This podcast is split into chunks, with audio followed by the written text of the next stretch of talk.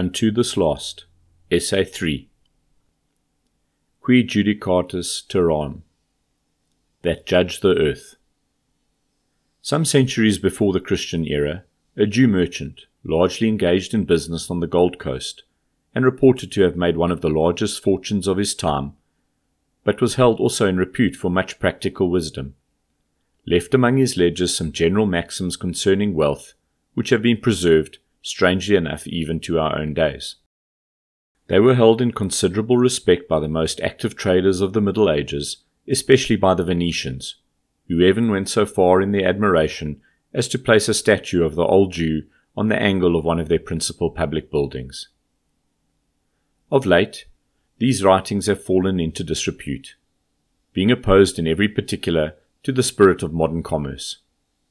Nevertheless, I shall reproduce a passage or two from them here, partly because they may interest the reader by their novelty, and chiefly because they will show that it is possible for a very practical and acquisitive tradesman to hold, through a successful career, that principle of distinction between well gotten and ill gotten wealth, which partially insisted on in my last paper, it must be our work more completely to examine.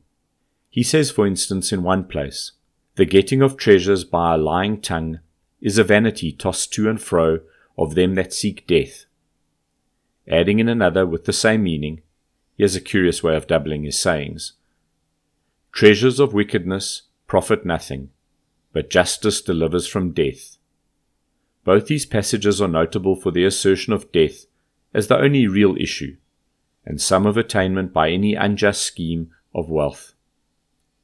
If we read instead of lying tongue, lying label, title, pretense, or advertisement, we shall more clearly perceive the bearing of the words of modern business. The seeking of death is a grand expression of the true course of men's toil in such business. We usually speak as if death pursued us, and we fled from it, but that is only so in rare instances. Ordinarily, he masks himself, makes himself beautiful, or glorious, not like the king's daughter or glorious within, but outwardly, his clothing of wrought gold. We pursue him frantically all our days, he flying or hiding from us. Our crowning success at threescore and ten is utterly and perfectly to seize and hold in his eternal integrity robes, ashes, and sting. Again the merchant says, He that oppresseth the poor to increase his riches shall surely come to want. And again more strongly, Rob not the poor because he is poor, neither oppress the afflicted in the place of business. For God shall spoil the soul of those that spoiled them.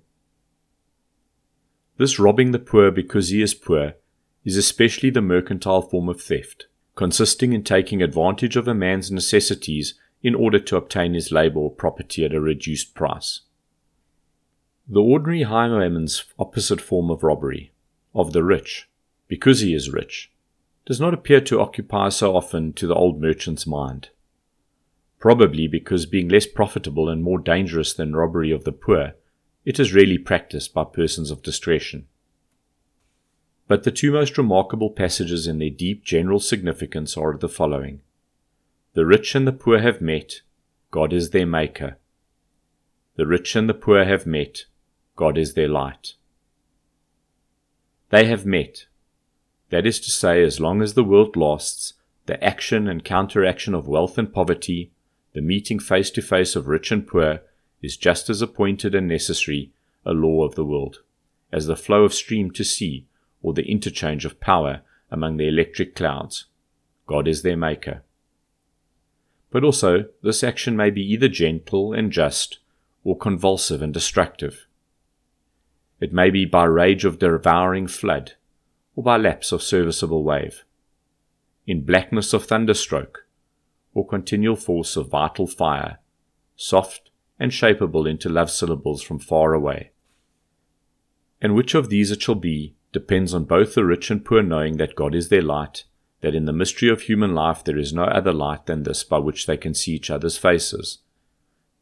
Light, which is called in another of the books among which the merchant's maxims have been preserved, the Sun of Justice, of which it is promised that it shall rise at last with healing in its wings.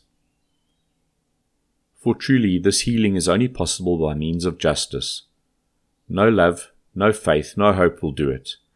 And the mistake of the best men through generation after generation has been of thinking to help the poor by almsgiving, and by preaching of patience or of hope, and every other consolatory means, except the one thing which God orders from them justice.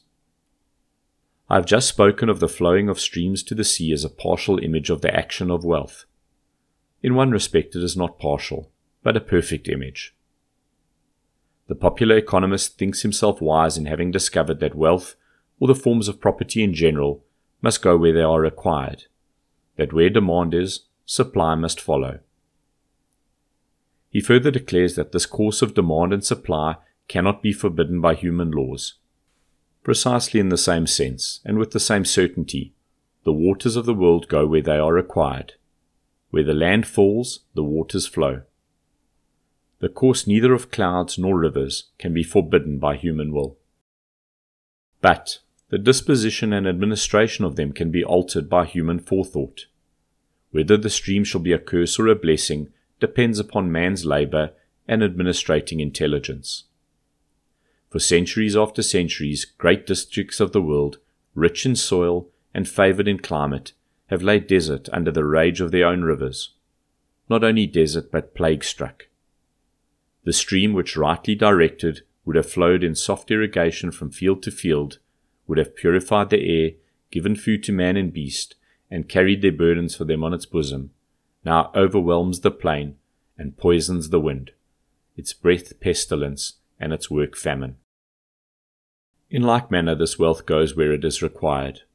No human laws can withstand its flow. They can only guide it. But this way it shall become water of life, the riches of the hands of wisdom, or on the contrary, by leaving it to its own lawless flow, they may make it what has been too often the last and deadliest of national plagues, the water which feeds the roots of all evil. The necessity of these laws of distribution or restraint is curiously overlooked in the ordinary political economist's definition of his own science. He calls it shortly the science of getting rich. But there are many sciences as well as many arts of getting rich. Poisoning people of large estates was one employed largely in the Middle Ages. Adulteration of food of people of small estates is one employed largely now. The ancient and honourable Highland method of blackmail, the more modern and less honourable system of obtaining goods on credit, and the other various improved methods of appropriation, which in major and minor scales of industry, down to the most artistic pocket picking, we owe to recent genius, all come under the general head of sciences or arts of getting rich. So it is clear the popular economist, in calling his science the science par excellence of getting rich, must attach some peculiar ideas of limitation to its character. By assuming he means his science to be the science of getting rich by legal or just means. In this definition, is the word just or legal finally to stand? For it is possible among certain nations, or under certain rulers, or by help of certain advocates, that proceedings may be legal which are by no means just. If therefore we leave at last only the word just in that place of our definition, the insertion of this solitary and small word will make a notable difference in the grammar of our science for then it will follow that in order to grow rich scientifically, we must grow rich justly, and therefore know what is just, so that our economy will no longer depend merely on prudence, but on jurisprudence, that of divine, not human law. Diligite justitiam qui judicatis terram. Ye who judge the earth, give diligent love to justice. Which judging or doing judgment in the earth is, requires not of judges only, nor of rulers only, but of all men, a truth sorrowfully lost sight of, even by those who are ready enough to apply themselves to passages in which Christian men are spoken of to be called saints, i.e., to be helpful or healing functions, and chosen to be kings, i.e., to knowing or directing functions. The true meaning of these titles having been long lost through the pretences of unhelpful and unable persons to saintly and kingly character, and through the popular idea that both the sanctity and royalty are to consist of wearing long robes and high crowns, instead of in mercy and judgment. Whereas all true sanctity is saving power, as all true royalty is ruling power. And injustice is part and parcel of the denial of such power, which makes men as the creeping things, as the fishes of the sea, that have no ruler over them. Absolute justice is indeed no more attainable than absolute truth. But the righteous man is distinguished from the unrighteous by his desire and hope of justice, as the true man from the false by his desire and hope of truth. And though absolute justice be unattainable, as much justice as we need for all practical use is attainable by all those who make it their aim. We have to then examine, in the subject before us, what are the laws of justice respecting payment of labour, no small part, these are the foundations of all jurisprudence. I reduced in my last paper the idea of money payment to its simplest or radical terms. In those terms, its nature and the conditions of justice respecting it can best be ascertained. Money payments, as there stated, consist radically in a promise to some person working for us that for the time and labour he spends in our service today, we will give or procure equivalent time and labour in his service at any future time when he may demand it. If we promise to give him less labour than he has given us, we underpay him. If we promise to give him more labour than he has given us, we overpay him. In practice, according to the laws of demand and supply, when two men are ready to do the work, and only one man wants to have it done, the two men underbid each other for it, and the one who gets it is underpaid. But when two men want the work done, and there's only one man ready to do it. The two men who want it overbid each other, and the workman is overpaid. I will examine these two points of injustice in succession, but first I wish the reader to clearly understand the central principle lying between the two of right or just payment. When we ask a service of a man, he may either give it to us freely or demand payment for it. Respecting free gift of service, there is no question at present that being a matter of affection, not of traffic. But if he demand payment for it, and we wish to treat him with absolute equity, it is evident that this equity can only consist in giving him time for time, strength for strength, and skill for skill. If a man works an hour for us, and we only promise to work half an hour for him in return, we obtain an unjust advantage. If, on the contrary, we promise to work an hour and a half for him in return, he has an unjust advantage. The justice consists in absolute exchange, or if there be any respect to the stations of the party, it will not be in favour of the employer. There is certainly no equitable reason in a man's being poor that if he give me a pound of bread today, I should return him less than a pound of bread tomorrow. Or any equitable reason in a man being uneducated, that if he uses a certain quantity of skill and knowledge in my service, I should use less quantity of skill and knowledge in his. Perhaps, ultimately, it may appear desirable, or to say the least gracious, that I should give him in return somewhat more than I received. But at present we are concerned on the laws of justice only, which is that of a perfect and accurate exchange. One circumstance only interfering with the simplicity of this radical idea of just payment that inasmuch as labour, rightfully directed, is fruitful, just as the seed is, the fruit, or interest as it is called, of the labour first given or advanced ought to be taken into account, and balanced by an additional quantity of labour in the subsequent repayment. Supposing the repayment to take place at the end of the year, or of at any other given time, this calculation could be approximately made.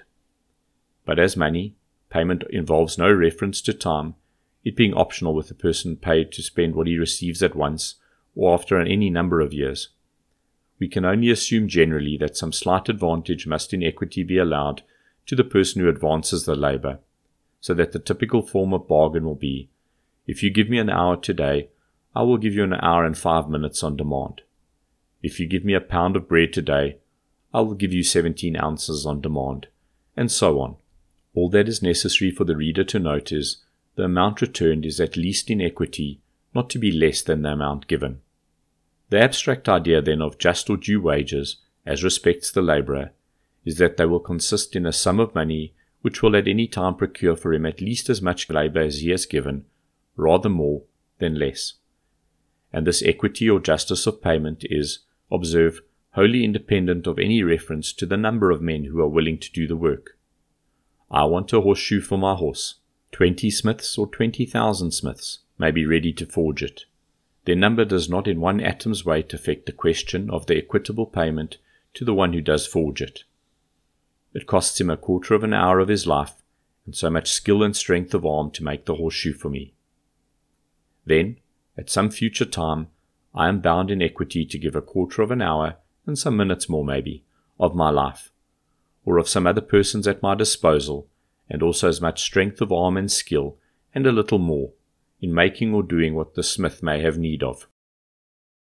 Such being the abstract theory of just remunerative payment, its application is practically modified by the fact that the order of labour given in payment is general, while the labour received is special.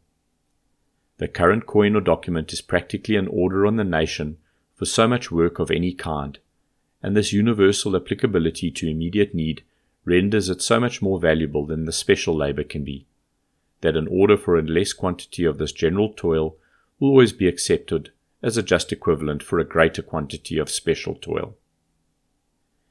Any given craftsman will always be willing to give an hour of his work in order to receive command over half an hour or even much less of national work. This source of uncertainty, together with the difficulty of determining the monetary value of skill, renders even the approximate ascertainment of the proper wages of any given labour in terms of currency a matter of considerable complexity. But they do not affect the principles of exchange. The worth of the work may not be easily known, but it has a worth just as fixed and real as the specific gravity of a substance, though such specific gravity may not be easily ascertainable when the substance is united with many others nor is there so much difficulty or chance in determining it as in determining the ordinary maximum and minimum of vulgar political economy. There are few bargains in which the buyer can ascertain with anything like precision that the seller would have taken no less, or the seller acquire more than a comfortable faith that the purchaser would have given no more. This impossibility of precise knowledge prevents neither from striving to attain the desired point of greatest vexation and injury to the other, nor from accepting it for a scientific principle that he is to buy for the least and sell for the most possible, though what the real least or most may be he cannot tell. In like manner, a just person lays it down for a scientific principle that he is to pay a just price, and without being able to precisely to ascertain the limits of such price, will nevertheless strive to attain the closest possible approximation to them. A practically serviceable approximation he can obtain, because it is easier to determine scientifically what a man ought to have for his work than what his necessities will compel him to take for it. His necessities can only be ascertained by the empirical, but is due by analytical investigation. In one case, you try to answer to the sum like a puzzled schoolboy till you find one that fits. In the other, you bring out your result within certain limits by process of calculation. Supposing then that the just wages of any quantity of given labour to have been ascertained, let us examine the first result of just and unjust payment, when in favour of the purchaser or employer, i.e., when two men are ready to do the work, and only one wants to have it done. The unjust purchaser forces the two to bid against each other till he has reduced their demands to the lowest terms, let us assume that the lowest bidder offered to do the work at half its just price. The purchaser employs him and does not employ the other. The first or apparent result is therefore that one of the two men is left out of employ or to starvation, just as definitely as by the just procedure of giving a fair price to the best workman. The unjust hirer employs both no more than the just hirer. The only difference, in the outset, is that the just man pays sufficiently the unjust man insufficiently for the labour of the single person employed. I say in the outset, for this first or apparent difference is not the actual difference. By the unjust procedure, half the proper price of the work is left in the hands of the employer. This enables him to hire another man at the same unjust rate on some other kind of work, and the final result is that he has two men working for him at half price and two are out of employ. By the just procedure, the whole price of the first piece of work goes into the hands of the man who does it, no surplus being left in the employer's hands, he cannot hire another man for another piece of labour. But by precisely so much as his power is diminished, the hired workman's power is increased. That is to say, by the additional half of the price he has received, which additional half he has the power of using to employ another man in his service. I will suppose for the moment the least favourable, though quite probable case. That though justly treated himself, he will yet act unjustly to his subordinate and hire at half price if he can. The final result will then be that one man works for the employer at just price, one for the workman at half price, and two, as in the first case, are still out of employ. These two, as I said before, are out of employ in both cases. The difference between the just and unjust procedure does not lie in the number of men hired, but in the price paid to them and the persons by whom it is paid. The essential difference, that which I want the reader to see clearly, is that in the unjust case, two men work for one, the first hirer.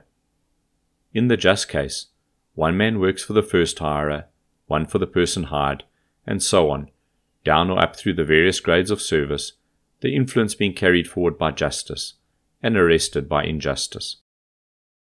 The universal and constant action of justice in this matter is therefore to diminish the power of wealth in the hands of one individual over masses of men and to distribute it through a chain of men.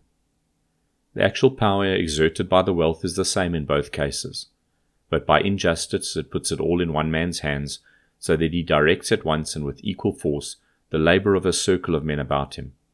By the just procedure, he is permitted to touch the nearest only, through whom with diminished force modified by new minds, the energy of the wealth passes on to others, and so until it exhausts itself.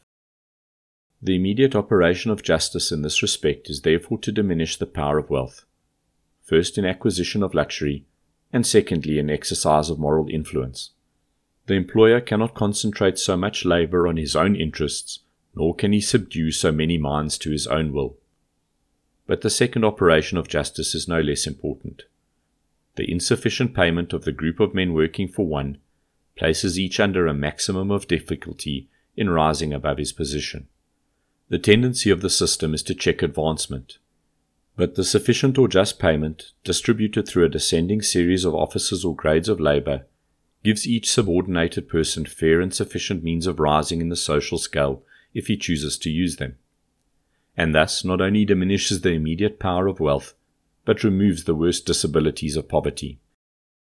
It is on this vital problem that the entire destiny of the labourer is ultimately dependent. Many minor interests may sometimes appear to interfere with it, but all branch from it. For instance, considerable agitation is often caused in the minds of the lower classes when they discover the share which they nominally and to all appearance actually pay out of their wages in taxation. I believe 35 or 40 per cent. This sounds very grievous, but in reality the labourer does not pay it, but his employer. If the workman had not to pay it, his wages would be less by just that sum. Competition would still reduce them to the lowest rate at which life was possible. Similarly, the lower orders agitated for the repeal of the corn laws, thinking they would be better off if bread were cheaper. Never perceiving that as soon as bread was permanently cheaper, wages would permanently fall in precisely that proportion. The Corn Laws were rightly repealed, not, however, because they directly oppressed the poor, but because they indirectly oppressed them in causing a large quantity of their labour to be consumed unproductively. So, although unnecessary taxation oppresses them through destruction of capital, but the destiny of the poor depends primarily always on this one question of dueness of wages. Their distress, irrespective of that caused by sloth, minor error, or crime, arises on the grand scale from the two reacting forces of competition and oppression. There is not yet, nor will yet for ages be, any real overpopulation in the world, but a local overpopulation necessarily shows itself by pressure of competition, and the taking advantage of this competition by the purchaser to obtain their labour unjustly cheap, consummates at once their suffering and his own for in this, as I believe in every other kind of slavery, the oppressor suffers at last more than the oppressed. And those magnificent lines of the Pope, even in all of their force, fall short of the truth. Yet to be just to these poor men of pelf, each does but hate his neighbour as himself. Damned to the mines, an equal fate betides the slave that digs it and the slave that hides. The operations of justice in this matter shall examine hereafter, proceeding then to consider within what practical terms a justice system may be established, and ultimately the vexed question of the destinies of unemployed workmen. Lest, however, the reader should be alarmed at some of the issues to which our investigations seem to be tending, as in their bearing against the power of wealth they have something in common with those of socialism, I wish him to know in accurate terms one or two of the main points which I have in view. Whether socialism has made more progress amongst the army and navy, where payment is made on my principles, or among the manufacturing operatives, who are paid on my opponent's principles, I leave it to you to ascertain and declare. Whatever their conclusions may be, I think it is necessary to answer for myself only this that if there be any one point insisted on throughout my works more frequently than others, the one point is the impossibility of equality. My continual aim has been to show the eternal superiority of some men to others, sometimes even of one man to all others, and to show also the advisability of appointing such persons or persons to guide, or lead, or on occasion even to compel and subdue their inferiors, according to their own better knowledge and wiser will. I advocate the secure possession of property, and whereas it has long been known and declared that the poor have no right to the property of the rich, I wish it also to be known and declared that the rich have no right to the property of the poor, but that the working of the system which I have undertaken to develop would in many ways shorten the power both of wealth, as the lady of pleasure, and capital, as the lord of toil. I do not deny, on the contrary, I affirm it in all joyfulness, knowing that the attraction of riches is already too strong as their authority is already too weighty for the reason of mankind. Nothing in history has ever been so disgraceful to human intellect as the acceptance among us of the common doctrines of political economy as science. I have many grounds for saying this, but one of the chief may be given in few words. I know no previous instance in history of a nation establishing a systematic disobedience to the first principles of its professed religion. The writings, which we verbally esteem as divine, not only denounce the love of money as the source of all evil, and as an idolatry abhorred of by the deity, but declare this evil service to be the accurate and irreconcilable opposite of God's service. And whenever they speak of riches absolute and poverty absolute, declare woe to the rich and blessings to the poor. Whereupon we forthwith investigate a science of becoming rich as the shortest road to national prosperity.